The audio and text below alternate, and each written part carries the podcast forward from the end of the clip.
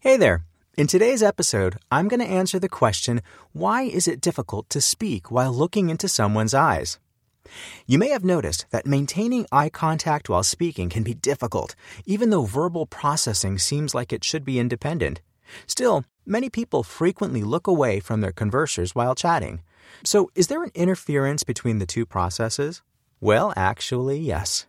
There is scientific evidence supporting that it is more difficult for us to look someone directly in the eye when having a conversation. Scientists at Kyoto University in Japan worked on several dozen volunteers by having them perform word associations while looking at faces on a computer. In this experiment, participants found it extremely difficult to make connections between words while maintaining eye contact with a face.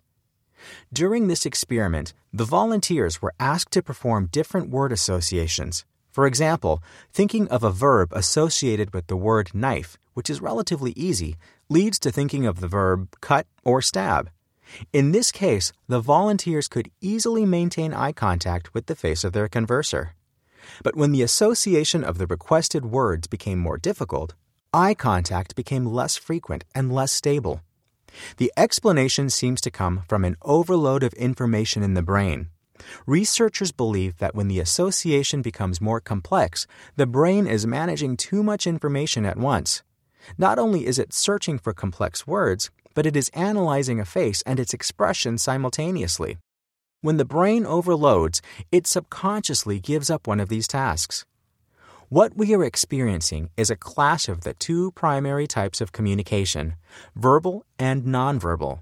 These two happen simultaneously all the time, and many people can maintain eye contact while speaking, but it is also perfectly normal and natural to look away. So, next time you come across someone who is talking to you while looking away, keep this in mind.